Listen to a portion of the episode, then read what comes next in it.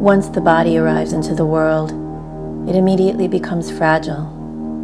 Fragile in that it needs nourishment, protection, education, and endless chances.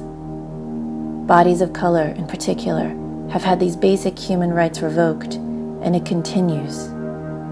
I call for protection of these bodies through a reassessment of the justice system and retraining of authorities who violate the civil liberties of its citizens of color through racial profiling, stop and frisk, and abuse. Human life is at stake, and my wish is that the next four years will reflect back the beauty and not the wreckage of our existence.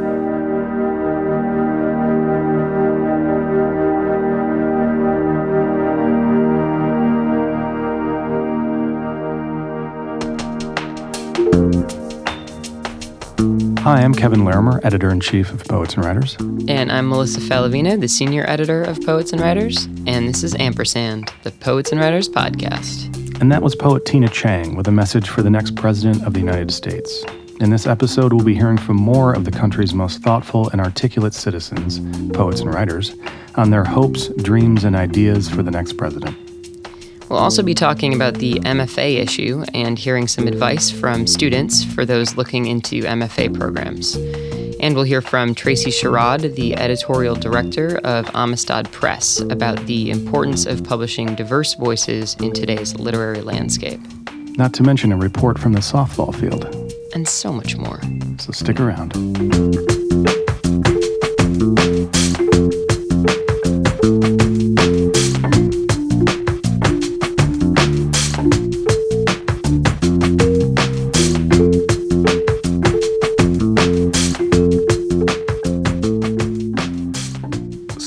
October issue is here. It is. It's the MFA issue. We've got some really great stuff about the MFA in this 10th annual special section. Mm-hmm. Uh, of course, it's not all about the MFA. We also have uh, some really terrific profiles and interviews, mm-hmm. uh, including the cover profile of Teju Cole, uh, who is the author of Every Day is for the Thief and Open City. He's also the photography critic of the New York Times Magazine. And his third book, his first essay collection, is out now from Random House.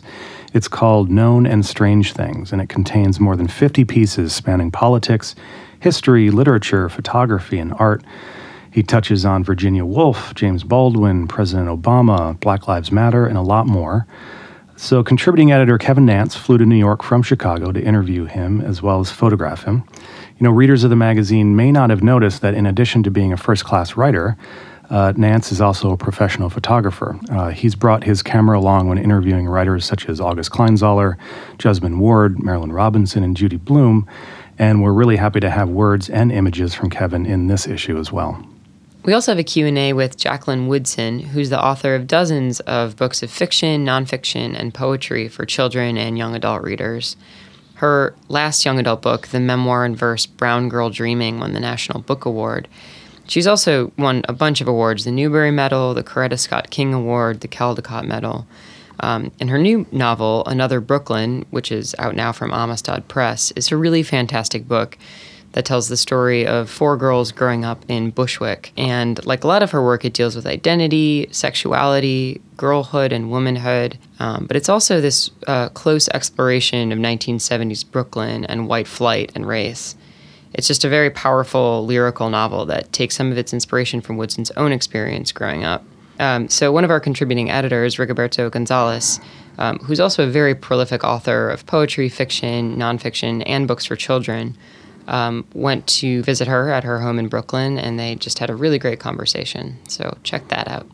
And we also have William Giraldi and Sven Birkerts talking about memoir. Uh, Billy, of course, has appeared in our pages before. He's interviewed Louise Glück and Frank Bidart.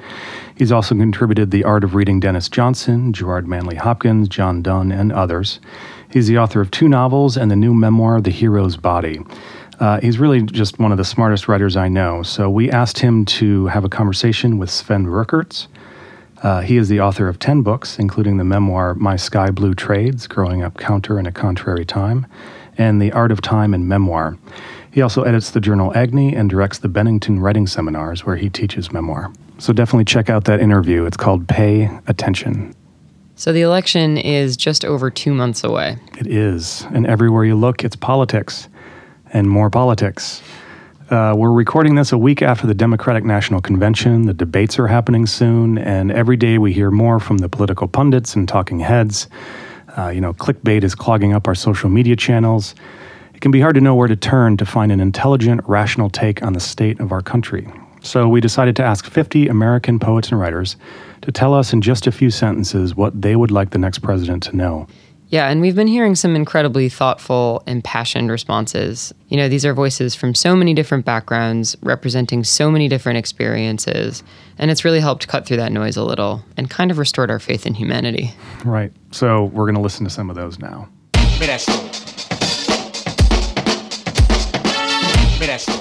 I would like you to know that we do not have any more time at all to postpone addressing the issue of climate change.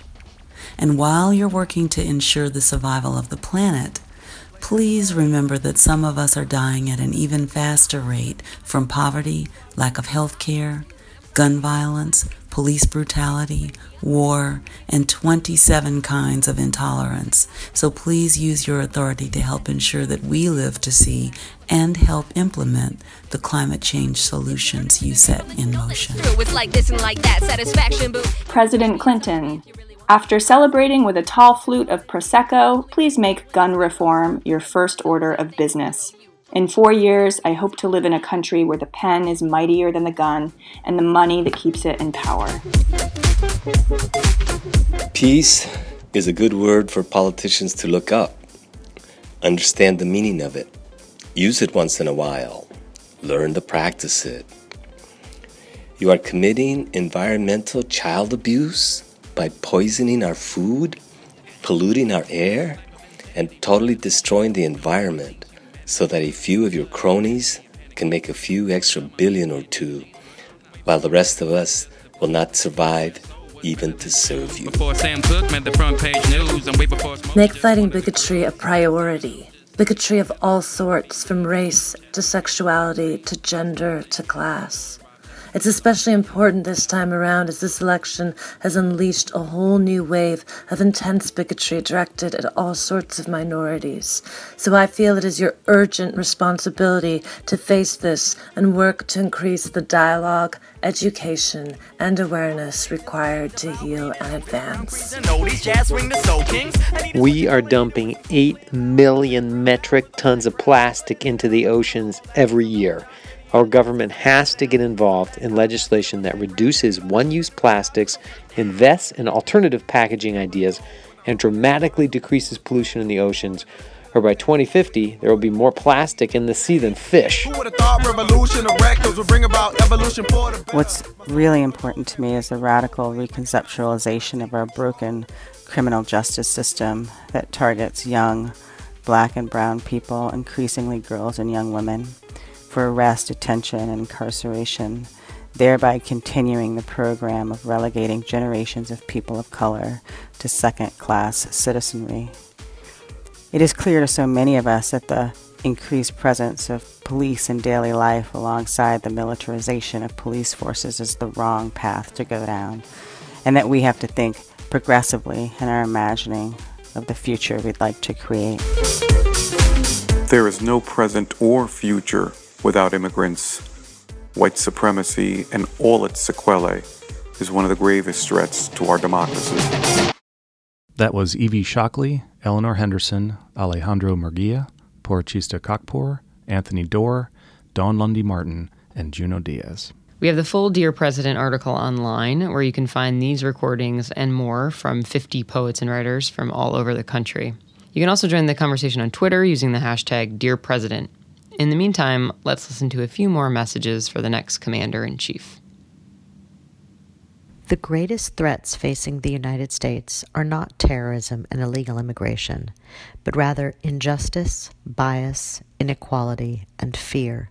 To be a great nation, we must focus on criminal justice reform, the eradication of the vestiges of slavery, education, and human and civil rights for all. i Ayelet Waldman. Madam President, thank you for sparing us your opponent's dismal and clownish stupidity. his blind and blinding hate. I'm still scared, though. I'm scared that you think beating him will be the hardest part of your job, and I'm scared of what's happening to the environment, to our schools and water supply and our tolerance. Scared of people being out of work and people being hooked on painkillers and people not being allowed to use the restroom where they feel most comfortable. I don't give a rip if you're honest or transparent or running a thousand different email servers, but I need you to be compassionate and smart and clear eyed, to be decent and flexible and open minded, to be afraid with me, with all of us, and despite our fears, not least yours, I need you to be brave and resilient and, well, hopeful. Bret Anthony Johnston. Please stop separating families through deportation. Let it be understood that they did not want to be in this country to begin with. Which reminds me, please stop bombing children, stop invading countries, stop sending the young and poor onto the battlefields. Please create a path towards citizenship for everyone, not just the dreamers, because we all learn to dream from our parents. Javier Zamora.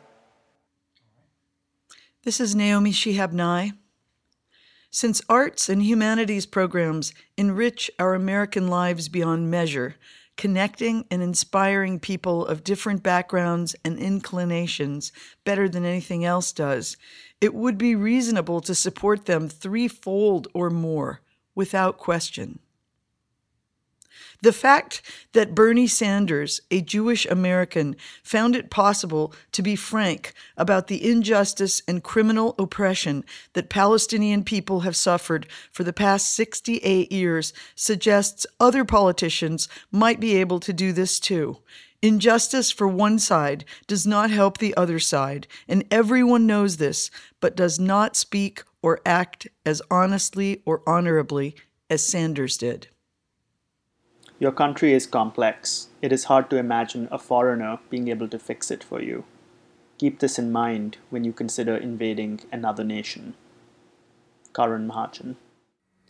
America has often seen itself as a beacon of democracy, but the American project has always been about a settler project of inclusion and exclusion. Democracy for those imagined as real Americans, and inequality for slaves, immigrants, black and brown bodies, and those who live in places the United States has colonized or destabilized, most recently Iraq and Libya. I hope that you can see yourself not just as a standard bearer for a global economic elite, but as a force of equality and justice for all. Ken Chen. Future President Hillary Clinton, this is Karen Russell. I live in Portland, Oregon, where every day we watch our homeless camps grow in size. Homelessness is a national crisis and yet it's barely been discussed this election season. You have pledged to direct more federal resources to those who need them most. As you do so, please do not forget about some of your most vulnerable constituents, homeless Americans. This issue is at the nexus of economic inequality, rising housing costs, lack of affordable housing, lack of healthcare accessibility, joblessness, and systemic racism. Please make connecting all Americans to safe, stable homes and services a priority. This is Paul Lisicky.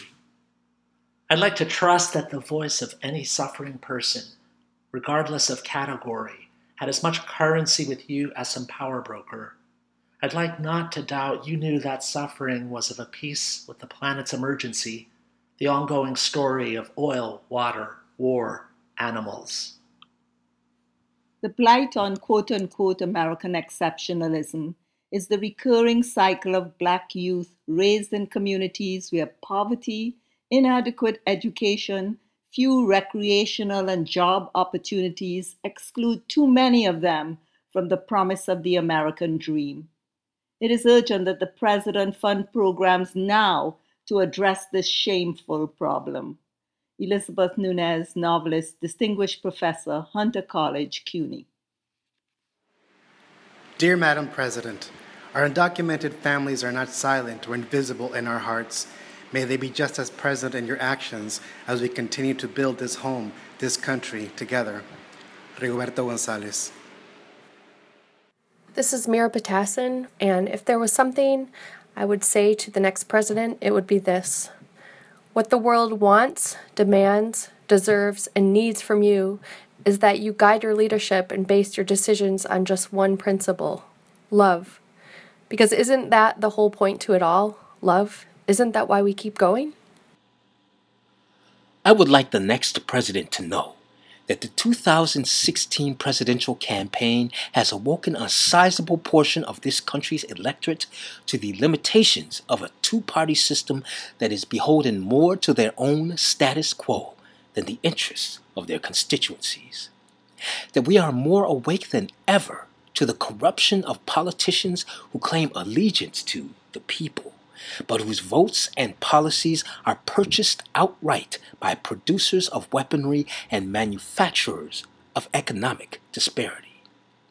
I would like the next president to know that we will be watching and taking note of their promises to Wall Street and the military industrial complex that we will call out their positions on trade deals that betray American workers, their complicity with a prison industrial complex that seeks to profit from incarceration, their commitment to a justice system that frees criminals in uniform while killing people of color with impunity, and that we will organize beyond their scarecrows of fear to create a movement capable of replacing this oligarchy with the highest of this nation's ideals democracy. My name is Tyehimba Jess.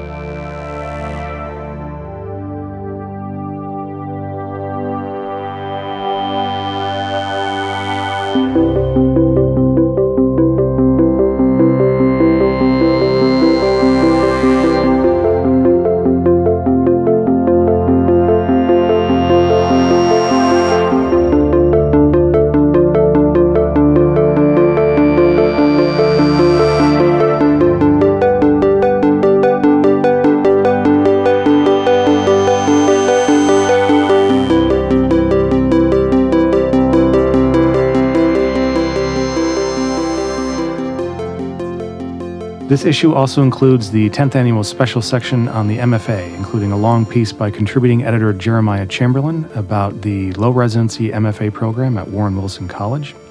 Uh, of course, Ellen Bryant Voigt is the one who started that in 1976 at Goddard College, and then she moved it to Warren Wilson in the early 80s, and that really kind of started this low residency revolution. There's now more than 50 low residency programs. Uh, and it's a really interesting piece um, that sort of charts that whole revolution.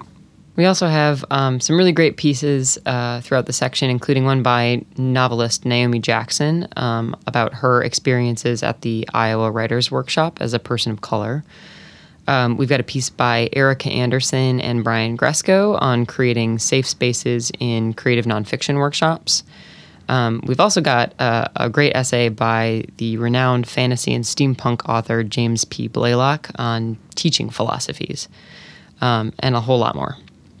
So, this past spring, I was in Los Angeles for the AWP conference. Uh, I, along with thousands of other writers.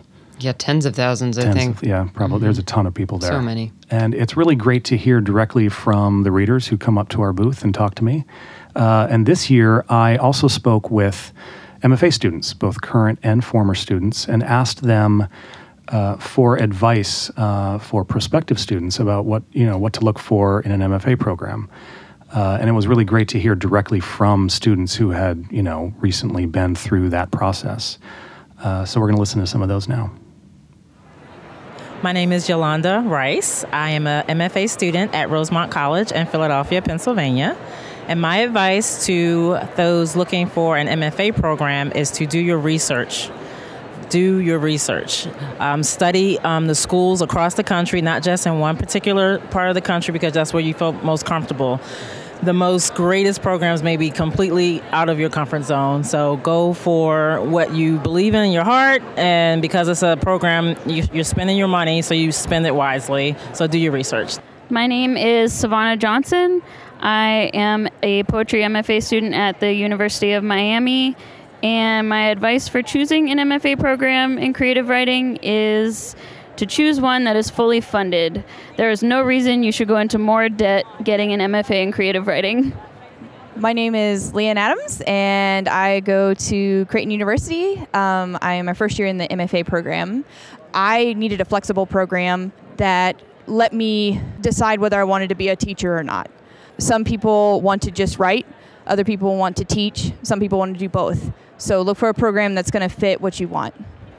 Uh, this is Ben Bush. I'm a student at University of Iowa at the Writers Workshop, and uh, Saeed Jones just gave a really good panel discussion. I guess sort of on people were sort of it was sort of related to class and various issues here, and he did a one of his real applause moments was when he said, "If you guys are applying to an MFA, don't go into debt. Go to somewhere that's funded, that's giving you money.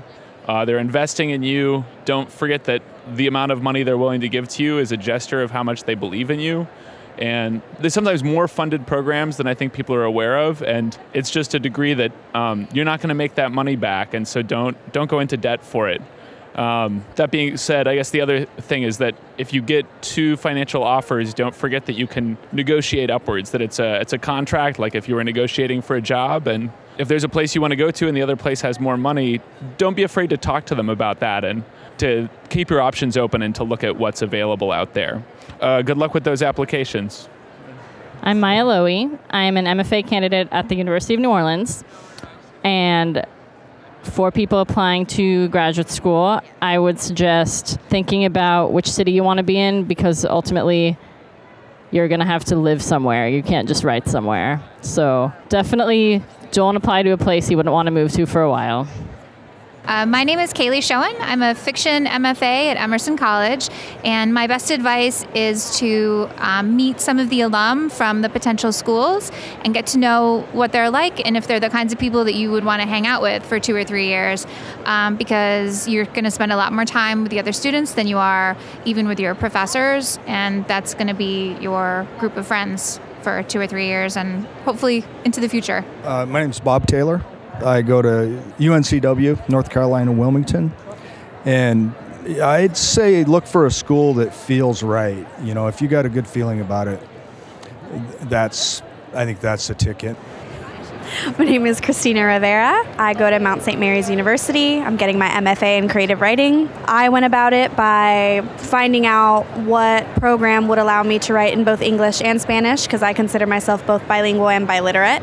And so I did a lot of research online, looking up programs, trying to find where they would allow it. I called a lot of numbers, asking them, oh, is it okay if I write in both? I can provide translations.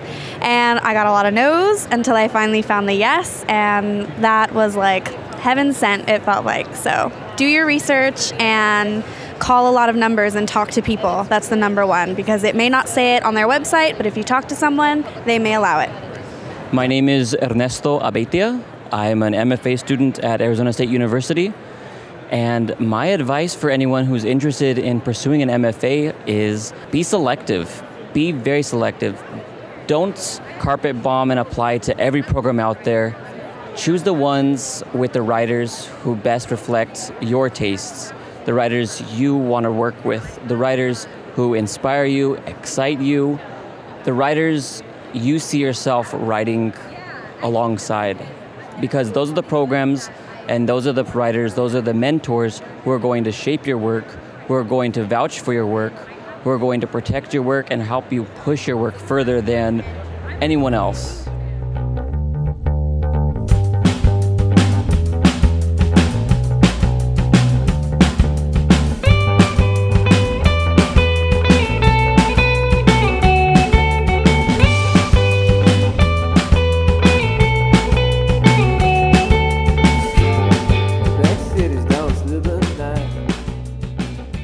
Our news and trends section this issue, we have a Q&A with Tracy Sherrod, who's the editorial director of Amistad Press. Amistad was founded as an independent publisher in 1967 um, and is now an imprint of HarperCollins. And it's known for publishing really important works of fiction and nonfiction by African American authors, including Edward P. Jones. Um, they published his Pulitzer Prize winning novel, The Known World, and Jacqueline Woodson's Another Brooklyn. So our associate editor, Dana Isokawa, went up to the Amistad offices and spoke with Tracy about some of the challenges that editors of color face in the publishing industry and the importance of publishing multicultural voices. I do believe something special is going on right now where all of us are questioning our biases and and and racism in a more serious way. And and then I also believe there's another segment of the population that is embracing their hostility toward other races.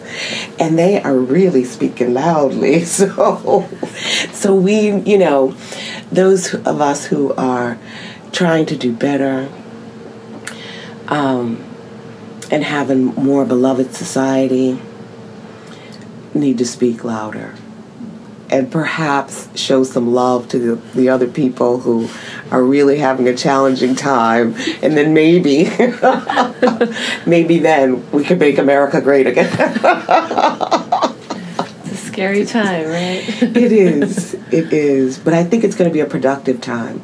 I remember back in like 2008 um, 9 and there was just this like drought in um, multicultural literature and I was thinking, I mean, there were a few books and great books, but there were very few in terms of number that were coming out. And I remember telling a friend in publishing, you know, that believe it or not, this is like a really good time because I know that people are in their homes writing and creating. And in the next few years, it's going to be an explosion of just amazing, amazing literature. And I think that is happening now. I think it's happening now. and I think we're going to, the, the books that are being published now and in the next few years, I, I believe are going to be destiny changers for the country.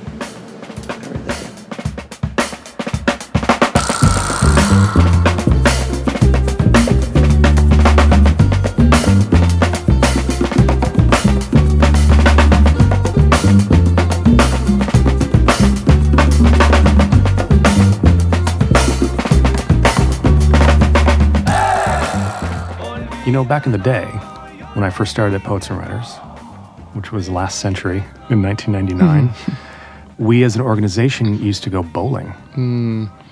uh, which was a lot of fun. Of course, being from Wisconsin, I was no stranger to the bowling alley. Oh, totally. I spent so many weekends at the bowling alley. Popular sport in uh, cold Wisconsin. Um, it was a lot of fun, um, and the, the competitive spirit of poets and writers uh, burned brightly. Uh, but in the last decade or so, the athletic department here at Poets and Writers uh, has been a little quiet Mhm. uh, until recently. Yes. Last month, we got a very interesting query over the transom by one Jeffrey Gleaves at the Paris Review, challenging us at Poets and Writers to a game of softball. And we're not ones to ignore a challenge. No. In fact, uh, a, little known secret about uh, yours truly is that um, while Kevin was bowling back in 1999, I was actually still in high school um, playing competitive fast pitch softball. It was a huge part of my life. I almost went to college for it. Uh, did not go that route, obviously, um, but it's it's still, you know, it's still in still in the veins. So when this email came in, I of course was incredibly excited. Absolutely. Maybe a little too excited. Some of us were more excited than others, Yeah. I think. You know, some people uh, needed a little bit more convincing. hmm But we did manage to scrabble together a ragtag crew.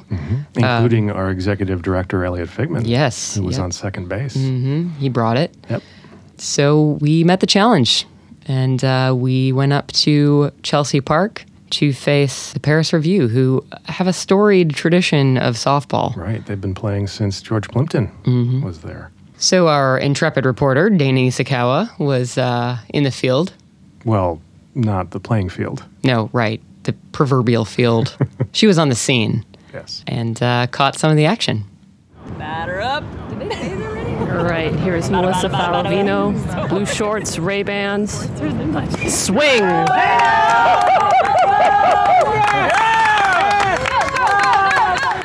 Okay, I'm here with Jessica Kashiwabara, our senior web editor. So, how are you feeling about the game today? Feeling good. You know, we were a little nervous, but we did some good warm up, and I think they were better than we expected. So we're looking good. We're looking good. Can you tell me what the team name is?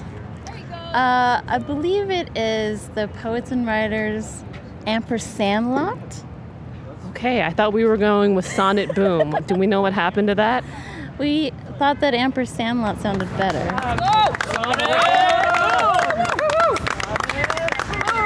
Bill Smythe, our production editor. Bill, what's your position on the team? I am the pitcher. Okay, how are you feeling about the game today? Nah, excited. Excited for this game. All right, do you want to make a prediction for the score? I'm going to predict 25 to 17 poets and writers in a tight game. Ooh, bold claim. All right, Caroline, what field position are you playing today? I'm playing right field. So, do you have any predictions for the score? A Little trash talk for us towards the Paris Review. Um, we're gonna pummel them. We are gonna pummel them. Um, I predict the score is going to be. I predict it's going to be 20 to um, to to three. Poets and writers winning, of course, right? Of course, of course. Yeah, yeah, right now. First, Fly out. Come on, Bill. I came out here because I thought there would be hot dogs. I don't see nor smell any hot dogs in the area. Part of me is really disappointed that I took time off of work with the prospect of eating some Frankfurters. And quite frankly, this is just making me angry. There you go. Wait, what just happened? Another fly out. So if we get one more out, we're fearless leader. All right, Kevin Larimer steps up to the plate. Editor in chief. Sporting some nice high tops. Go Chief! Sporting some high tops. He doesn't have it. He doesn't have it. Doesn't have Oh. Okay, so what's our what's our team name here today? We have the Parisians from the Paris Review, and what's Poets and Writers? The Poets and Writers Sonnet Boom, also known as the Ampersand Lot. Okay, two names. New names. All right, how, how are you feeling about the game so far, Bonnie? Well, you know, it's a little it's a little discouraging, but our team has a lot of determination. You know, it's hard to be out there and these, you know, have this other team continuously get points, but our team is holding their ground with uh, good determination. All right. I'm here with Jessica Lene Moore, our advertising manager, and she's been also watching loyally from the benches. Jessica, what's what's been your favorite part of this game so far? Uh, it's, it's kind of been seeing um, the organization support each other and seeing everybody be themselves and have a great time, even though Paris Review has set the rules and is cheating. How do we feel about the team name? Sonnet Boom. I think it's the Ampersand Lot Kids and Sonnet Boom. So we haven't made a decision. I think it, it, it might be both. I mean, I mean, I think that I'll forever call it Sonnet Booms and not the Ampersand Lot Okay, Kids. All right, all right. Um, so, I mean, as long as we're going with Sonnet Booms, I think it was a great suggestion by Bill Smythe. yeah. Well, I'm here with Lorin Stein, the editor of the Paris Review. So, have you yourself ever played in one of these uh, softball games? I once, I once, I forget what it's called, but I once ran a couple of bases for someone who'd gotten injured. Um, Pinch runner. I grew up a pinch runner. Thank you. Josh, I would stay three, maybe. I uh, I grew up going to a weekly hippie softball game with my parents, and my sister and I both swore that we'd never play again when we were grown-ups. I've kept my end of the bargain. You've kept your vow. Oh, oh, look! Oh my God! Down to the wire.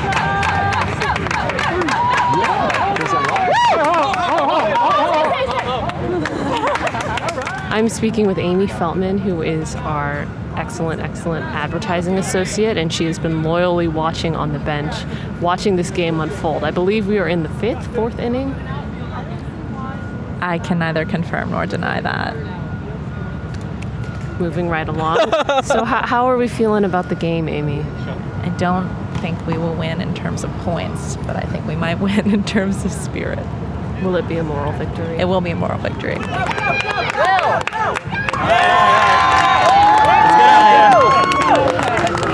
It's a valiant effort. Take me out to the ball game.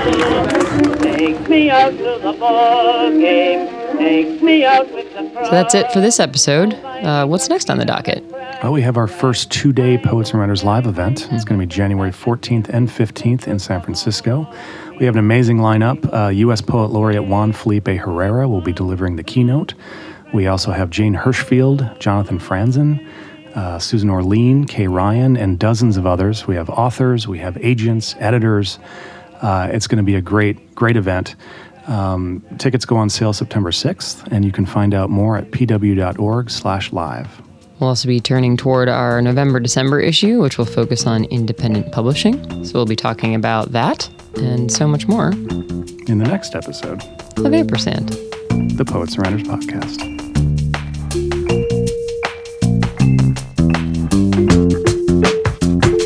Ampersand is a production of Poets and Writers Inc., the nation's largest nonprofit organization serving creative writers. Ampersand is edited by Melissa Faliveno with assistance from Jonathan Walsh. Music for this episode was provided by Poddington Bear, Chris Zabriskie, Menage Quad, She Wolf, Brownout, and the Haydn Quartet. Subscribe to Ampersand on iTunes, Stitcher, or SoundCloud, or through our website, where you'll find photos, articles, and ephemera for each episode, including links to the full Dear President article, with more messages from 50 American poets and writers, the extended interview with Tracy Sherrod, and our database of MFA programs at pw.org forward slash ampersand.